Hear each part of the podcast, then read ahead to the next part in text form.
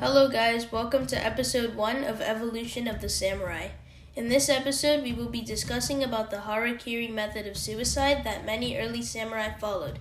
Firstly, harakiri was a method of suicide that was used by the samurai and members of the Japanese warrior class.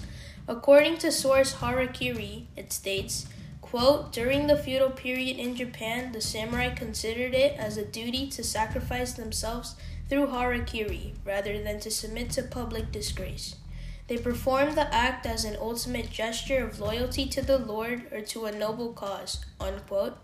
This shows why samurais committed harakiri and for who they did it.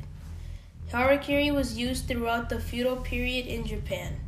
Harakiri is now not used by fellow samurai but is a big part of the history and evolution of the samurai. Thank you for listening to episode 1, and in the next episode, we will be talking about the Bushido tradition in samurai history.